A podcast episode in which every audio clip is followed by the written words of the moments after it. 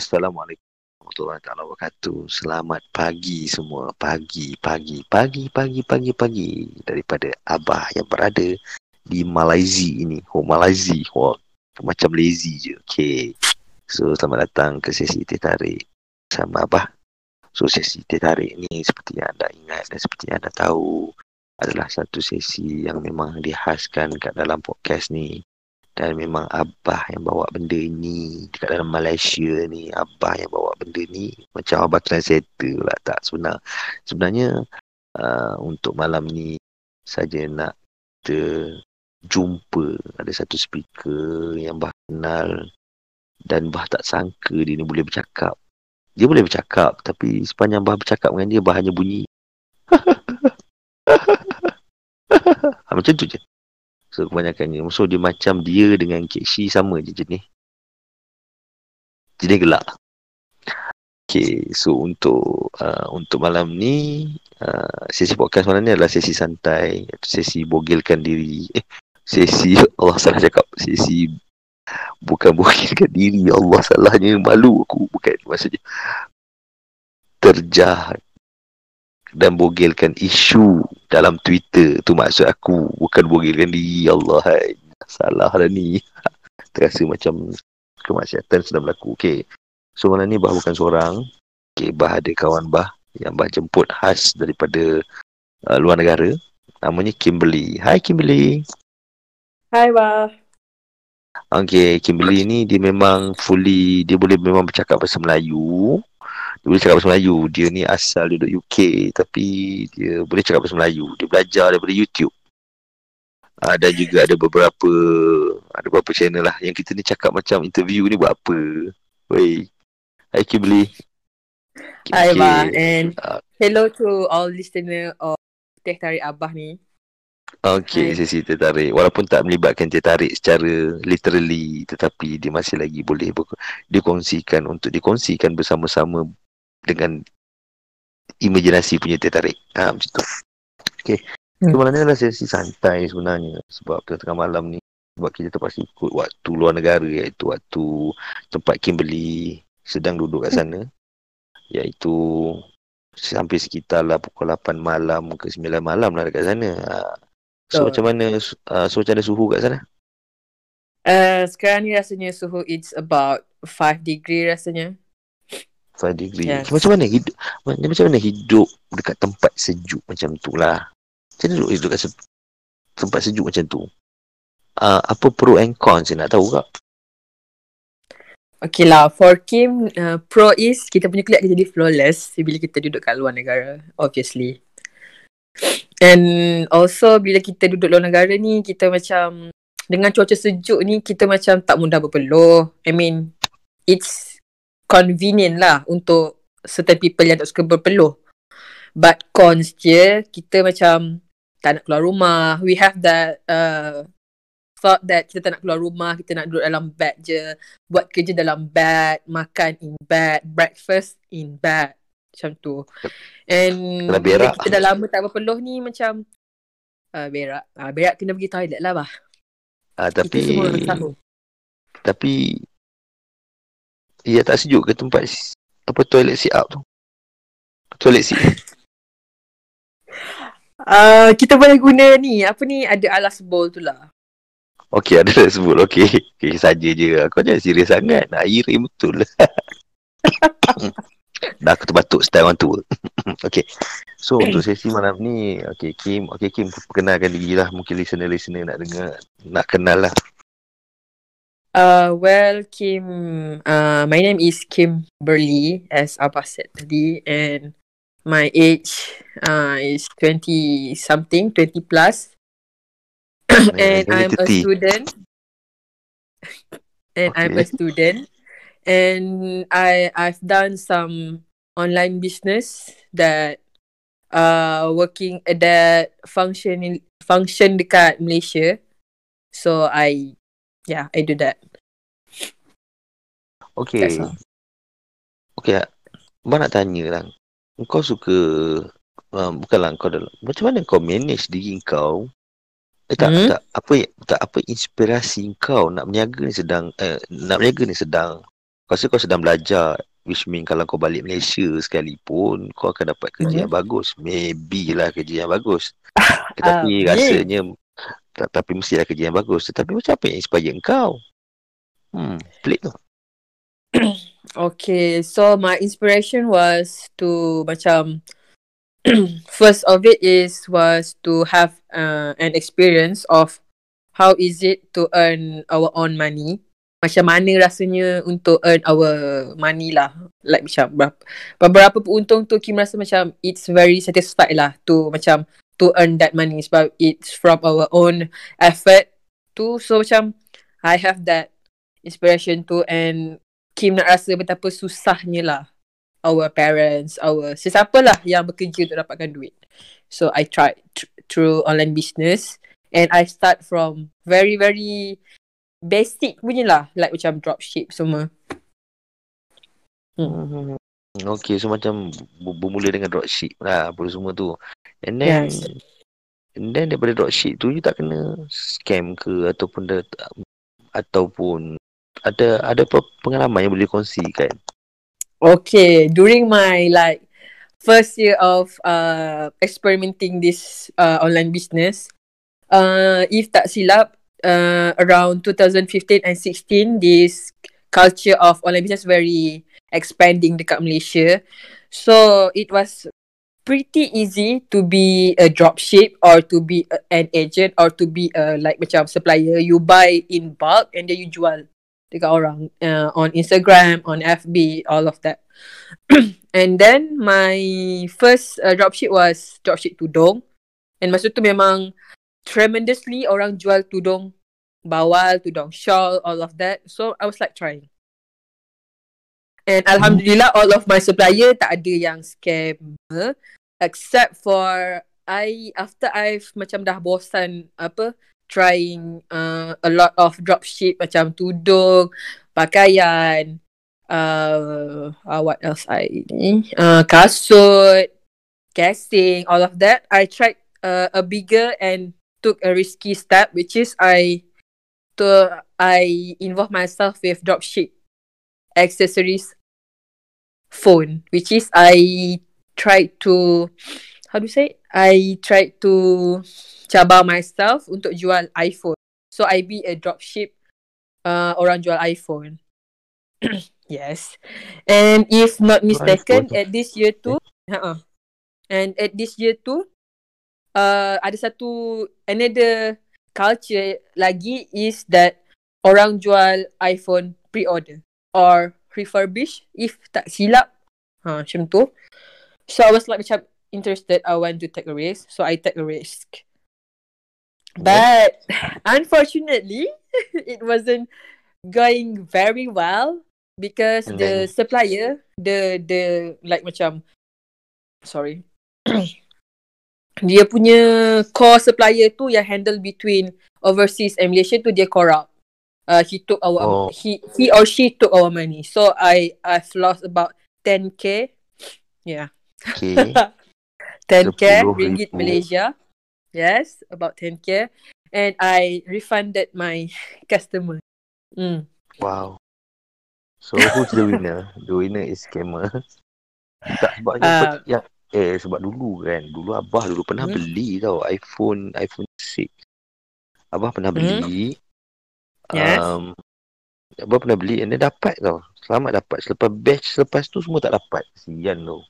So iPhone Yes, abah yang yes. lama tu It sebenarnya was dah I think dapat. uh apa ni uh batch raya batch uh, Merdeka Hmm. they doesn't uh they, they they have this like macam uh ini batch uh Mei batch hari pekerja batch hari uh Merdeka Sell batch hari uh, yeah, they have all of that kind of batch lah masa tu betul lah before that memang semua dapat memang memang telus lah memang it work out after that dia macam yeah maybe dia macam the supplier maybe macam Wallahu alam but we can uh, assume that he or she macam dah gelap mata tengok duit sebanyak tu. You imagine from Kim uh, only I've managed to like macam have 10k. Imagine another agent. Yeah. Yalah. Ada agent tu sebab sebabnya yang, yang seller tempat bah beli tu follower dia 158k tau. Hmm. Follower dia 158k Dia sangat trusted lah Dia, dia suara sangat yakin Dan bah Jaris juga nak jadi dropship dia Jaris hmm. gila nak jadi dropship kan And then Yes. Dia baca kat Dia baca kat member bah Eh apa kata kau pergi beli je Kau dah pakai iPhone kan Okay dia pergi beli Hmm. Dengar cerita sampai sekarang lah Dia tak dapat Dengar cerita duit dia Yes. yes. tak Ah, dengan sampai sekarang dan mu- kemungkinan kami tak bertegur lah sebab lama tak jumpa dia. So mungkin kalau bertegur tu bagi eh, eh, emoji je. Macam tu je lah. Hmm. Yeah, that was my worst experience lah. But it's okay. Macam, it's experience, you know. We learn from failure. We learn from fail. We, uh, how do you say, we improvise. We improve. Yeah. Okay. Sambil-sambil tu lah kan. Okay. Sambil-sambil tu. Okay. Hmm. Abang nak korek. Abang nak korek sikit. Kita punya post um, dekat Twitter. So siapa yang ada Twitter tu. Semua Hmm. follow Abah punya Twitter Afnan Hanis. So Abah nak tengok sikit benda apa yang boleh dibincangkan saja. Okay. Ada satu tweet ni dia tulis. Aku selalu mempersoalkan kenapa orang takut request tapi aku tak takut. Tapi nanti orang akan persoalkan dekat aku kenapa aku takut cicak tapi orang lain tak takut. Bunuh saja aku. So how your reaction? Hmm. If I were to react from that tweet, I choose to not react. if, if lah, if. But eventually, peop, uh, each of each one of us ada dia punya fear. So, Kau, Yeah. kau, macam kau Kim, um, apa apa benda kau takut? Kim Kim basically takut uh confined space. I have claustrophobic. So Kim tak boleh stay in very confined space with no apa ni? With no pengudaraan. I can't. I might pass out.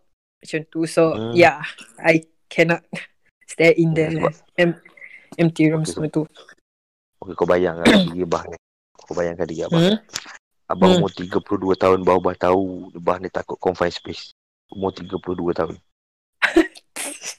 Sebab macam ni dulu kan ada latihan bomber tau. Macam bomber tu Hmm. ada akademi bomber. Dan dia Hmm. latihan ni bukan basic punya latihan. Just Hmm. um, apa dipanggil macam uh, advance punya latihan salah satunya adalah kena merangkak dekat dalam uh, dalam manhole yang je, yang macam apa alah macam dalam longkang bukan longkang-longkang yang bulat tu tau Hmm. macam dalam longkang lah kau find space lah kan mula-mula bah okey je macam okey tak ada hal okey easy easy je. Bila bah dah turun kat bawah tempat longkang tu longkang tu macam bulat gelap kan. Bah macam okey confident. Bila bah masuk kan bah jadi gila kejap. Bah rasa macam lemas gila macam nak mati rasa. Tiba-tiba Yeah, rasa yeah, macam yeah. tu. Sebab pada mulanya bah rasa eh senang je sekat travel. Sebab lubang tu dia mula okey mula-mula kita boleh uh, mula-mula kita boleh macam apa jadi macam kuda tau. Bukan menjadi kucing Hmm. macam kuda maksud kita boleh bukan merangkak tapi kira macam kuda lutut dengan tangan. Hmm. and then lama-lama dia dia mengecil. Lutut dengan tangan dia akan mener, automatik kau menerak. Daripada menerak kau akan mengesot. So abah Hmm. then confine supaya abah jadi gila je. Abah macam ni macam damn this is my fear. Sebab selama ni bah rasa bah tak takut semua benda. Sebab Hmm. ikut tempat tinggi bah tak takut. Bah tak bukan seorang gayat uh, Hmm. bah tak takut uh, bah tak takut duduk dalam bilik gelap sebab dalam kat dalam bombo punya training tu kan duduk dalam bilik yang gelap tu bilik Hmm. bilik gelap so bilik gelap bah okey tapi confined space dalam gelap sempit gila hanya ada Maybe sama it, ada it cause apa ni? Abah punya reaction kot. I mean natural reaction abah abah tak, tak boleh terima benda tu kot. Maybe. So, Agak sebab maybe some people tak pernah experience that confined space kan. So hmm. Hmm. tak tahu pun diorang takut. Dia- It's not takut, it's that you can't be in that situation. So Ah. you macam uh, if you were to masuk dalam that kind of situation you tak nak. So it Eh. uh, it is lah. Susah sikit. Okey lagi satu okey lagi satu bahasa ni ada satu lagi uh, apabila uh, dalam keadaan yang macam tu kan dalam keadaan macam tu Hmm.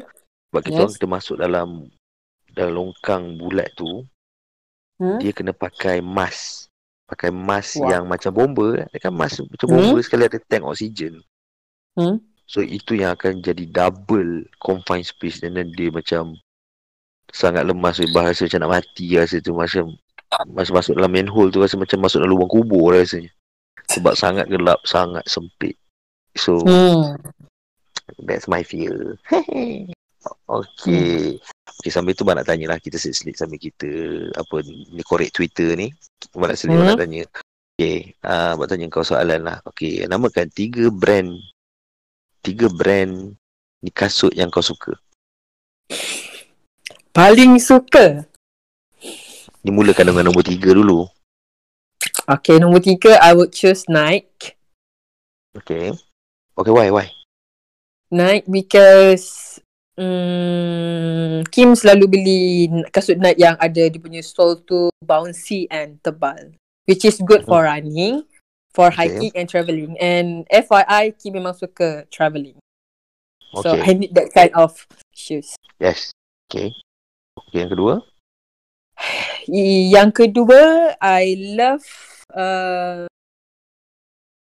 mm, Lacoste. Lacoste ni one Lacoste. of brand dekat Yes, France. Okay, okay. Ah, tu.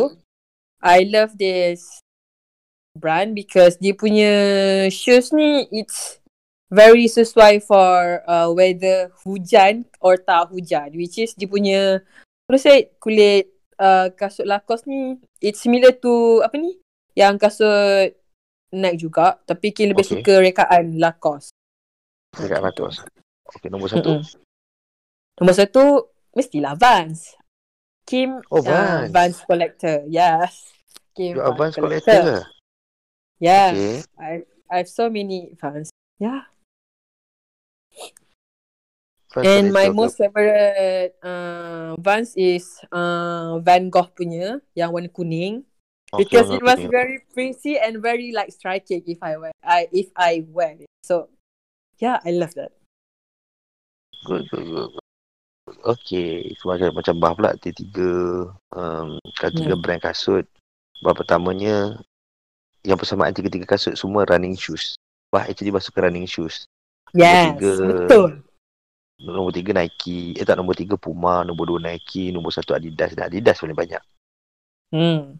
Ah, so bah suka pakai sport shoes. Even bah bah memang suka ni bah comfort sebab bah pun sejak daripada sekolah sampai ke sampai ke tua ni bah memang sukan kan. So macam Adidas macam memang bah punya favourite lah kan.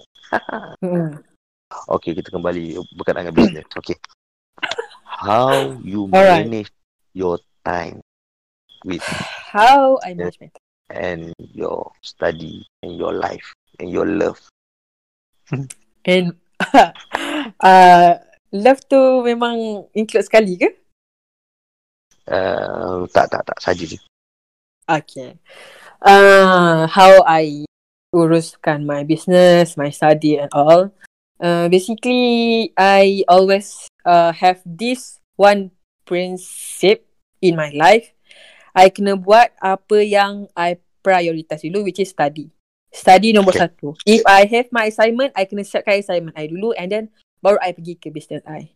Selagi I tak siap assignment I, I cannot follow up with my Eh, But I ada helper lah business I. Eh, um, okay, tapi antara business, eh, antara assignment dan juga shopping mana dulu? Mm, It's tough decision, right? yeah, it's it, it was. But still, I will I will do my assignment first. I cannot deny that I want to go shopping, but I still need to to to do my assignment. I still need to finish it first. Uh, Yeah. Finish it first. Betul ke? Yes. Atau pergi shopping dulu balik was study? Uh, no, it's it's either macam contoh macam one day Kim tahu ada sale. Sale pula Lacoste or Vans or ni and Kim pula ada assignment. Kim akan tetap utamakan assignment dulu because my mom always said study first. If you tak study, you can't graduate with a flying colors. And without that, you can't have a good career in your life and you can't be a successful woman in your career. So, yeah, study first. Study first. Yeah. okay. Okay, so my okay, mom okay. uh, very uh, uh was my reminder lah. Dia kena. Okay, cuma okay lah. Uh, yelah actually sebab bila bah tengok kau sendiri lah kan. Bah Hmm? tengok kau sendiri, yelah sebab shopping tu susah sikit nak dipisahkan sampai kena ram sampai kena rampas kau punya wallet dan juga kau punya kejadah-kejadah. Okay. It's sad. okay, okay. seterusnya kita terus pergi ke lah, korek Twitter. Okay, ni ada satu Hmm. post ni. Dia tulis. Okay, kalau setakat couple tiga bulan je, tu bukan relationship weh. We Okay. call that internship. okay. Okay, how do you react? I will retweet that. I mean, like, damn, that was so. I mean, like, I can relate to that. I mean, like, yes, like it feels like internship, man. I mean, like, yeah, that's really tak dapat allowance, duit rugi, tak dapat allowance, contoh-contoh lah. Yes, rugi masa, rugi tenaga, rugi everything. Memang like, but it, at the end, we have that experience. Ya, yelah sebab Bah uh, Okay sebab actually Bah dah retweet dia benda tu So dia memang 12.5k royalty So yeah, Yes, I I saw that on my timeline too, Daddy. So I was like, okay, I can do this. Yang kau tu memang macam tu Okay ni berkenaan dengan pedofile Yang Bah tengok dekat Salah satu profile tweet famous kat sini Hmm? Actually dia macam Memang agak dis- Disrespectful lah Sebabnya Yang berkenaan dengan uh, Pedofile Yalah sebab kita sendiri pun Dalam grup pun Kita pernah diancam Dengan Dengan pedofile punya case So nampak Yes. Cuma kali ni dia lebih terang-terangan lah. Agak terkejut juga sebab dia selalu berpost kat Twitter. Dia cakap Hmm. budak umur 15 yang macam sangat tak sesuai sebab yang melakukannya lelaki dan mangsa pun lelaki. So macam bah tak boleh brain. That's why lah sebab bah tengok statistik sekarang ni. Ada Hmm. statistik mengatakan dulu um, penyebaran HIV ni berdasarkan dadah. Sekarang ni bukan dadah tu. Sekarang ni gay. Yes. I've read that statistic too. homosexual. Ah, homosexual. It was very like, oh my god. So macam dekat Malaysia pun macam macam benda-benda songsang. Macam ah, itu itu bab yang panjang lah untuk dibincangkan. Tapi bah tahu yang mendengar ni ada yang geng-geng PLU kan. Uh, geng-geng PLU. So tak apa ni. Hmm. Itu, itu panjang. Nantilah bah komen. okay. Ah, But soalan- my ah, advice to this uh your your listener tu lah about if they are PLU that I mean like you must practice a good and safe lifestyle. I mean, yeah, you need to take care of yourself. ya First and please do not I mean, I don't know how to say it, but please like really, really care for yourself. I mean like yeah. Ya. Use protection lah easily lah kalau kau nak gay pun Yeah. use protection. Don't Yeah. infect other people lah. Don't spread don't spread the stupidness and the disease. yeah, yes. Actually like that lah. Okay. Seterusnya, okay. Okay, tiga. Okay, soalan untuk kau. Hmm. Soalan untuk kau. Tiga makanan yang kau suka sekarang. Okay, uh, um, three favorite foods uh, while I'm staying at the overseas. Uh, at the third place, I really love kebab. Kebab, okay. Kebab, Yes, kebab kau. or dekat dekat Malaysia we call it shawarma. I think. Shawarma. Terbalik. Yes, it's is it? I don't know. It I mean like it's like macam ada roti, ada all the kebab things with the vegetables Dekat and Malaysia. all. Dekat Malaysia, we call it uh, kebab sebenarnya. Dekat si, kat sana kau pakai shawarma. I don't know, but here it's it, it is ke- kebab. I don't know. It's kebab. Okay. Uh. Okay. So Okay. yeah, Okay, I know. it's kebab because Sometimes we can Okay, sometimes we can smell the stupidness. Okay, okay, okay. Uh, okay, okay. And the second place, I love my own cook. Yes, I cook here. Before at Malaysia, I can't cook. Seriously, I'm at zero level while I'm at Malaysia. I can't cook. Honestly, I can't. You can cook. You you Yes. can't cook. Yes, How shame. Shame, shame. So yes, I was very sure of myself because if I had that opportunity to cook, I mean, I I could cook like a very, like um very how to say very sedap food lah. I mean like very Malaysian food, very Malaysian cuisines punya food like macam maybe um I don't know sate ke like Mhm. um pasumbo is it Malaysian cuisine like I I I think Ah, macam i- tu lah. Itu, itu macam kau baru makan ke. je baru-baru ni. Kalau pasal sembuh tu macam kau baru makan je baru-baru ni. Kau tak payah lah. yes Kau makanan bentuk tak nak makanan bentuk? Uh, Kau makanan bentuk tak nak? makanan bentuk tak nak? Nanti lah lalu highway, lalu highway. InsyaAllah. Ah, makanan bentuk biasa kita uh, kalau uh, kalau Kin datang kita akan sediakan dedak-dedak. Biasa macam tu je. Senang, senang agak lapar ulurkan tangan. Boleh makan macam dak kan. Macam sedap macam tu. Okay, at the first place is uh I love to eat uh there's one restaurant that serve uh poulet roti which uh in uh English we call it uh, in Malay in Malay we call it ayam bakar. Ayam bakar. Oh, Yes, it was like very rich with spices and all. I mean like oh I love that. Ooh la la. Wow. Très délicieux. Tu lah. dia Oh boy. Kau, kau I have a French tongue. Okay.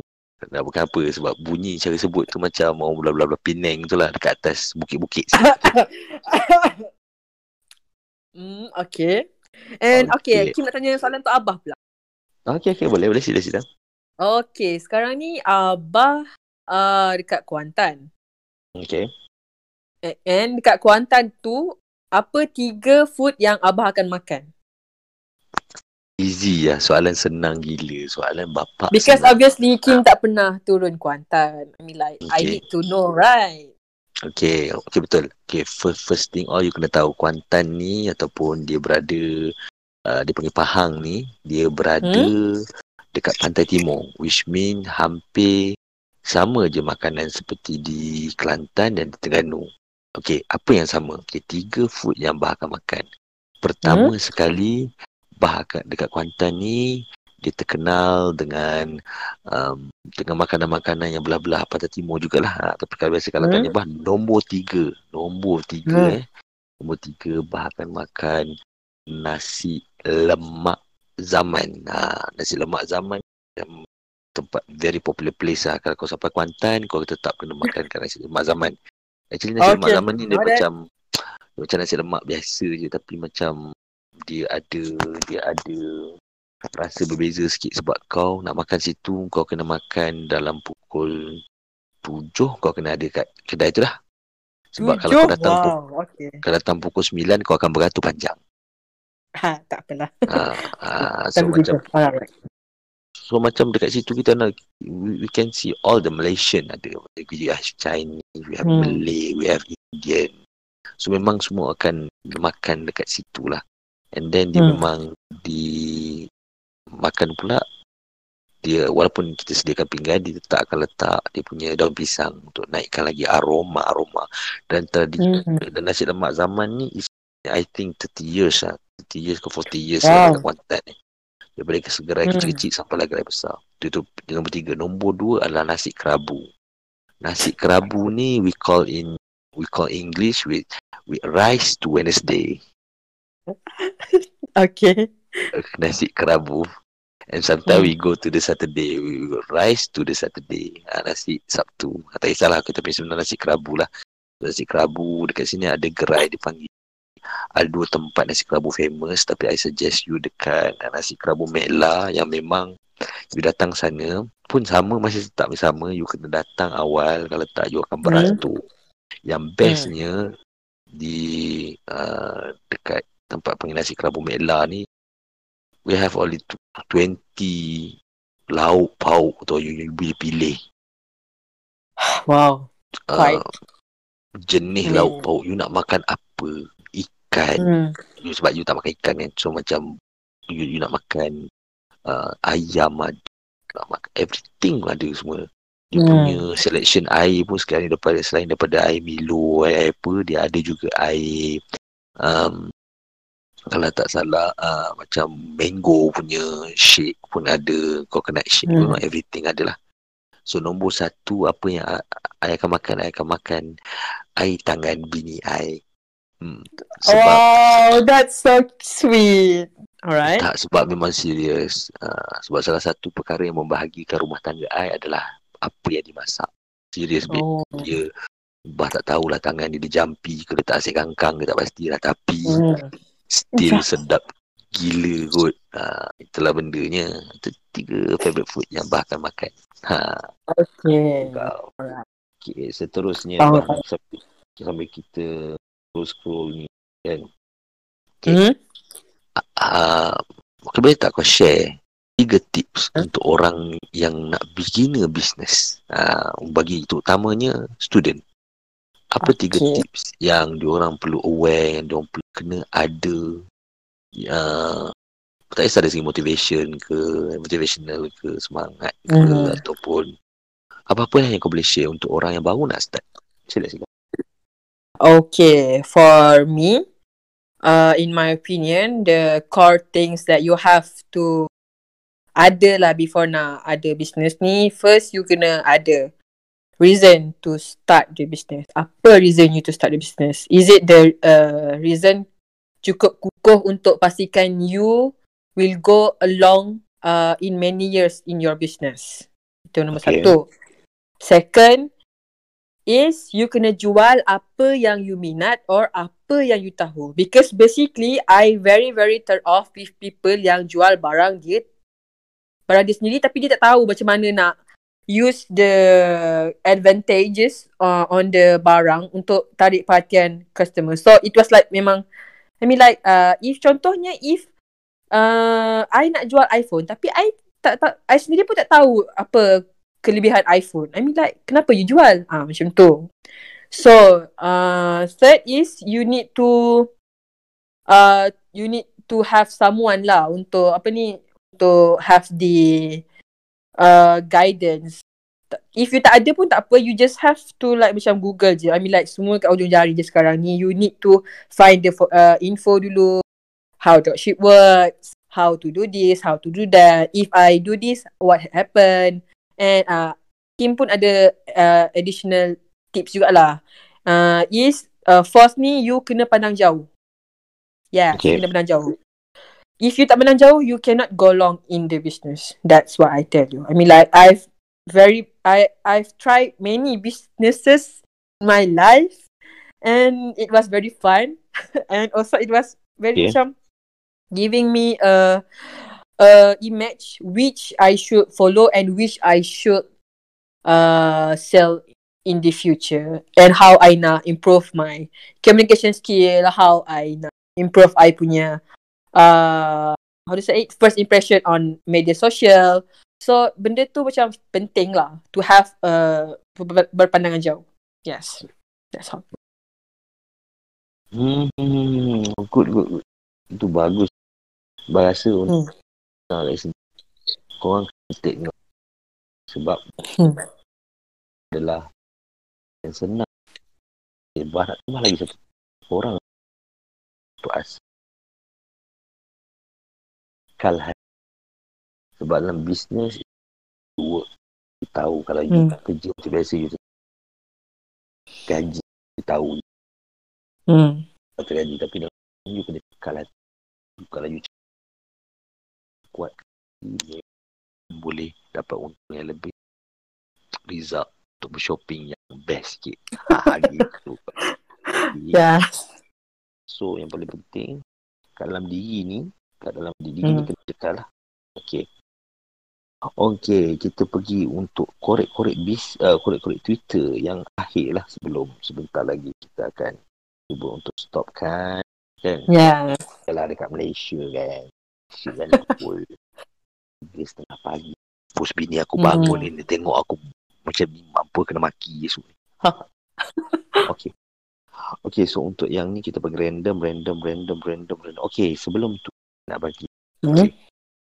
Okay untuk Kim. Kalau Kim Okay you ada nak promote you punya business kan? Promote your business boleh ya? Ni kalau you Boleh cakap kat sini? Kalau you nak promote lah.